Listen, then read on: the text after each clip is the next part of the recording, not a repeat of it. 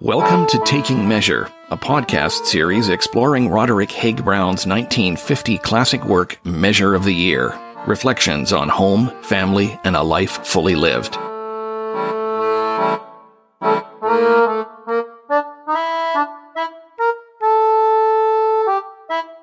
I'm your host, Dan McLennan, and I'm sitting at the desk in the study at Above Tide, also known as Haig Brown House. From here, I can look out the window across the grounds at the Campbell River flowing past, just as Haig Brown did when he wrote more than 20 books and numerous articles and essays, lectures, and more.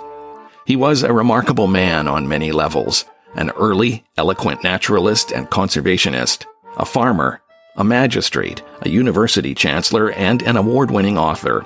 In the world of fly fishing, he occupies the pantheon. In Measure of the Year, Haig Brown presents a chapter for each month in the lives of the farm, his family, the community, and the nature that surrounds them. So we're going to bring you Haig Brown in 12 parts, through his book, through the eyes and voices of his four children and others who knew him well. We'll take a measure of the man through his Measure of the Year.